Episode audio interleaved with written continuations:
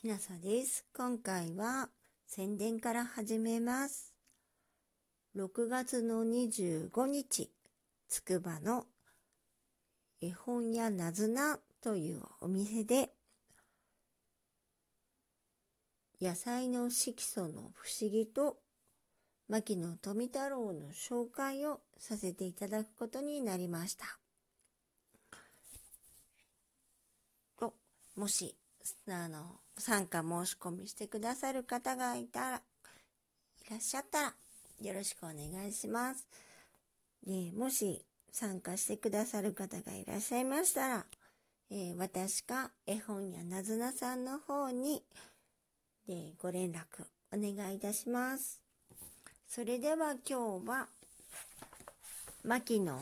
富太郎博士の植物一日一題より、スイカ徳川時代から明治初年にかけてを朗読させていただきます。スイカの中国名は、えっ、ー、と、中国名は西瓜漢字で西瓜と書きます。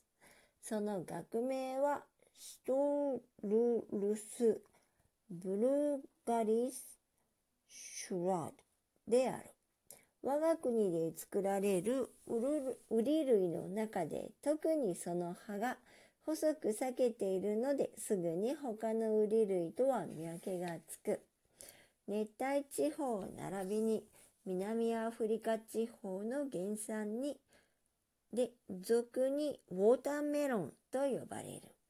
スイカは水瓜の意味ではなく西瓜の唐音から来たものであることが寺島良安の和漢三才図会に出ている。えーと、つまりは中国読みですね。そうしてみるとこのみずみずしい瓜でも上のように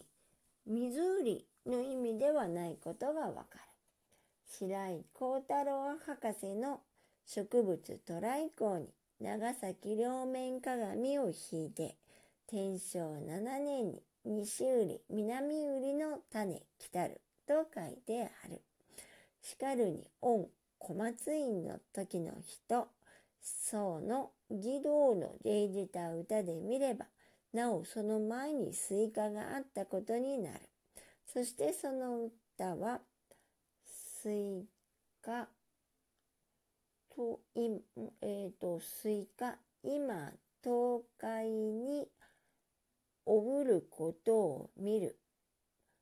防破すれば、玉露の恋なるを含むである。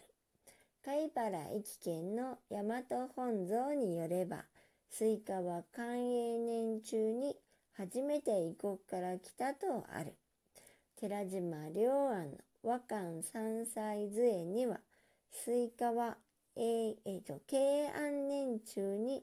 大幕のインゲンが入庁の時、スイカ、インゲン豆などの種子を携えてきて、初めてこれを長崎に植えたとある。すなわち上の関営よりは少しの地である。そして右のインゲン豆はドリカスラブラブエルを指している。すなわちこれがインゲン形態の本当のインゲン豆である。今日言うファセオルス・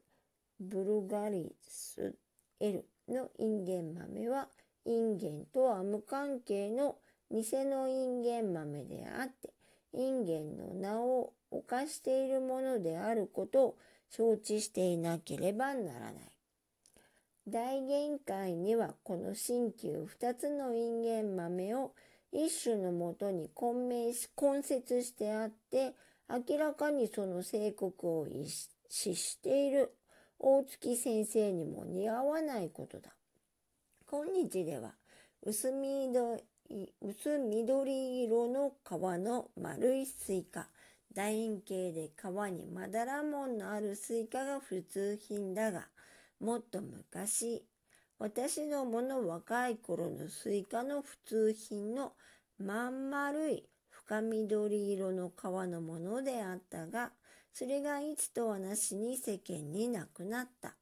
そしてこのスイカの種子は大きくて黒色であった。これに比べると今日のスイカの種子は色も違い、形も楕円形で小さい。緑の深緑色の球形のスイカは徳川時代から明治時代へかけての普通品で、小野蘭山の本草綱目啓蒙にも皮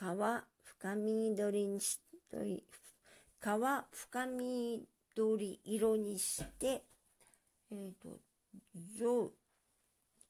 赤く種黒きものは尋常のスイカなりとある。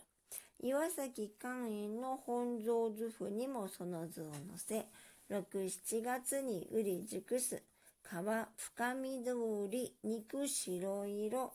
瓤、紅赤色、種は黒色なり、このもの尋常のスイカなりと書いてある。しかし、この時分でも、えー、スイカの変わり種がいく種かあって、丸いのも長いのも、また皮にまだらのあるものもあった。そしてその名もいろいろで、例えば、白スイカ、傷スイカ、赤堀、伊勢赤堀村村の山、長スイカ、梨金などである。また当時、川と譲渡が黄色で赤棒と呼ぶものもあった。また、皮は緑色で中身の瓤が黄色のキスイカもあった。また、袖振りというごく小さいスイカもあった。中国人は常に種子を食する習慣がある。すなわち、歯でその皮を割り、その中身の胚を味わうのである。食べ慣れないとなかなか手が手際よくゆかない。それにはその種子が大きくないとかなわんので、中国では特に種子食用のスイカが作られていると聞いたことがあった。牧野富太郎博士の植物一日一題よりスイカ徳川時代から明治初年へかけてを朗読させていただきました。えっ、ー、と、もう一回宣伝させていただきます。6月25日、つくば市の絵本やなずなで、野菜の色素の不思議と、牧野富太郎の紹介というイベントをやらせていただくことになっています。まだ空席があると思いますので、で、ご希望の方は早めにお申し込みください。それでは、もしあなたが夜に聞いていらっしゃるのであれば、おやすみなさい。よく眠れますように。